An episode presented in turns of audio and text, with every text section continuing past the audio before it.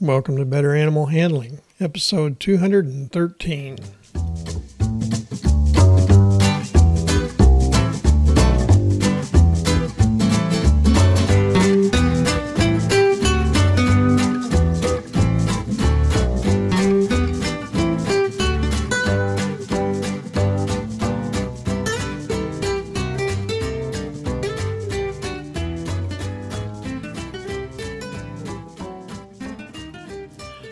From the center of Missouri, USA, I'm CB Chastain, your guide to better animal handling, and Ginger, my cattle dog and flightless and frightless co host.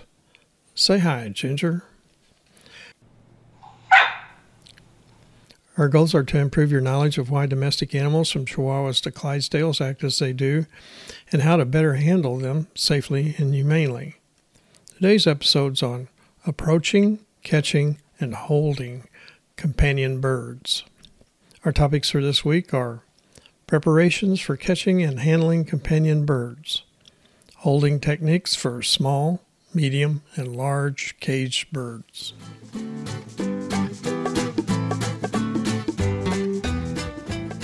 Companion birds need to be handled for socialization to humans, environmental enrichment, and to determine their body condition. Feathers obstruct the visual assessment of loss of muscle mass or the development of abdominal enlargement. Early detection of diseases requires palpation of the bird's body. Before attempting to capture a caged companion bird, the room and the cage should be prepared.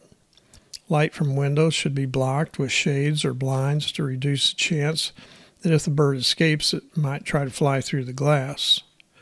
Heaters and fans should be turned off. Vents, windows, and doors should be closed. Bowls, toys, and other objects in the cage that are not attached to bars should be removed from the cage.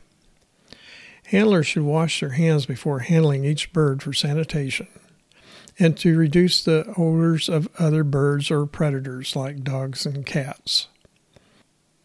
Handling of birds is greatly facilitated if the bird is properly socialized and handled between four weeks and three months of age. Young birds should be desensitized to handling with towels, trimming nails, and trimming of flight feathers. Mirrors and cages may reduce the bonding with handlers and should be avoided. Pet birds tolerant of handling, primarily hooked bill birds, should be handled daily and allowed to exercise outside their cage. At least 10 hours of quiet sleep is important. Bad behavior, nibbling of fingers, biting, or screaming should be ignored. Bird behavior is not altered by reprimands. Some may be emboldened by getting reactions from handlers by exhibiting bad behaviors. Catching socialized companion birds is not difficult. A slow approach and offering a small food treat prior to handling may be helpful in reducing resistance. The handler should present a horizontal index finger slowly toward the bird's breast, and the bird will step up onto the finger. Birds will step up onto a finger and usually not over or down to a finger. To ask a bird to step off of a finger, it should be presented to the perch at its breast level.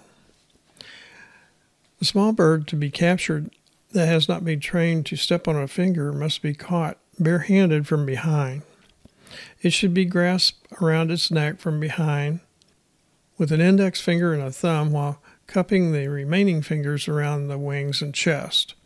After positioning the hand for capture near a small bird, having the assistant briefly turn off the room lights to distract the bird and briefly impair its vision can facilitate the final capture. Untamed birds in small cages may be better approached using a towel over the handler's capture hand. The bird is captured from behind with fingers around its neck and cupping the body loosely. The towel is folded back off its head after capture. In a large cage or aviary, a net may be necessary for capture. After net capture, the bird's neck is grasped from behind, and the net is carefully removed while retaining control of the bird's neck and holding the wings close to the bird's body without squeezing its chest.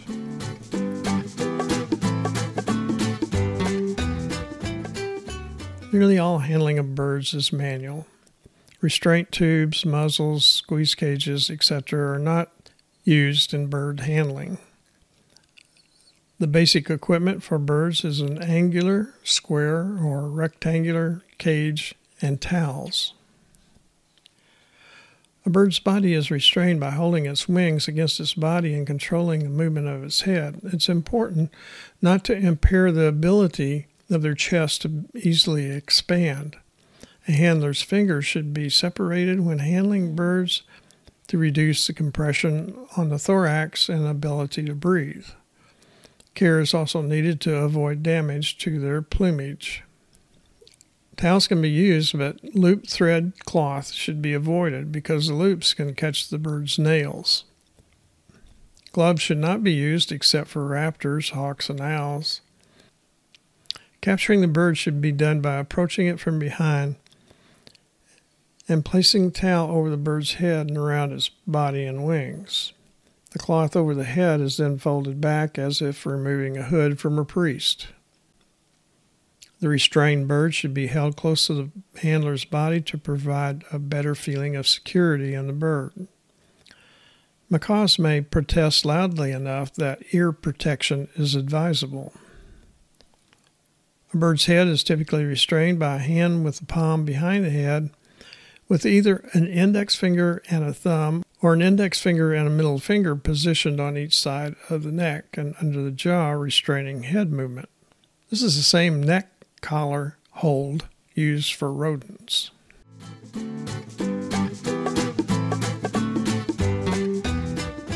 Handling techniques vary somewhat depending on the size of the bird. For small sized birds, such as parakeets, canaries, and finches, if full body restraint is necessary, a towel can be placed over the handler's hand to mask the hand approaching. However, handling small or medium sized birds with towels and cloths may cause them to become overheated. The neck is grasped between the index finger and middle finger, or the index finger and thumb, and the chest is held loosely with fingers spread apart to aid in avoiding the restriction of chest movements.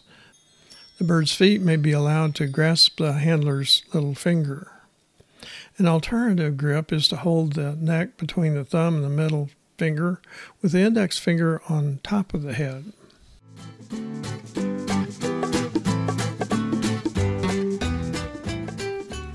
For medium sized birds such as cockatiels, cockatoos, conures, and parrots, the bird's head must be grasped with both hands, but respiration cannot be restricted.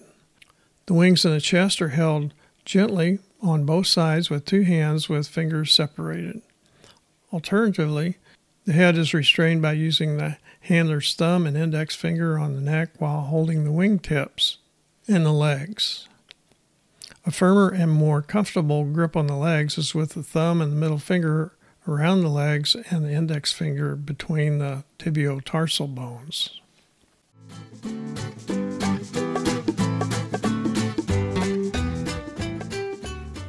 For large sized birds such as Amazons, African greys, and macaws, the handler should be aware that these sized birds can be dangerous. For example, macaws have a wingspan of up to four feet and extremely strong jaw strength to inflict severe bites. Parrots defend themselves primarily with their beaks, so their head must be secured first. Towel restraint should be used if the bird is resistant to being handled. Gloves should not be used. Approaching slowly from the front will cause less stress in the bird. The handler wraps the towel over the head and around the wings. The neck is grasped between the thumb and the fingers, with the tips of the fingers beneath the lower aspect of the jaw. At the same time, the bird's feet must be grasped with the other hand, and the bird is held next to the handler's body. A non toxic wooden stick can be offered to the parrot to bite as a distraction if needed.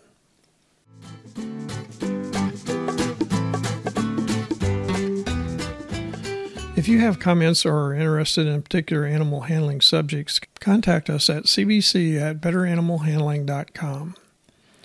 Now, let's recap the key points to remember from today's episode. Caged companion birds should be handled early in life to socialize the bird for proper care as an adult. Care to prevent any compression of the bird's chest must be taken during any handling procedures. Parrots, especially macaws, have very strong beaks, which can inflict serious bites. Ginger says it's time to wrap up this episode. More information on animal handling can be found in my books, Animal Handling and Physical Restraint, Concise Textbook of Small Animal Handling, and Concise Textbook of Large Animal Handling, all published by CRC Press and available on Amazon and from many other fine book supply sources. Additional information is provided at betteranimalhandling.com. This website has more than 200 past podcasts with notes on handling of dogs, cats, other small mammals, birds, reptiles, horses, cattle, small ruminants, sh- swine, and poultry. Don't forget, serious injury or death can result from handling and restraining some animals. Safe and effective handling and restraint requires experience and continual practice. Acquisition of the needed skills should be under the supervision of an experienced animal handler. Thanks for listening. Ginger and I hope you'll come back next week. I'll talk about better animal handling by distraction and respect.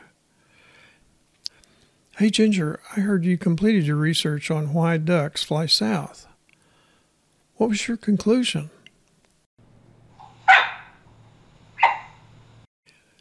Yes, I suspected it might be too far to walk.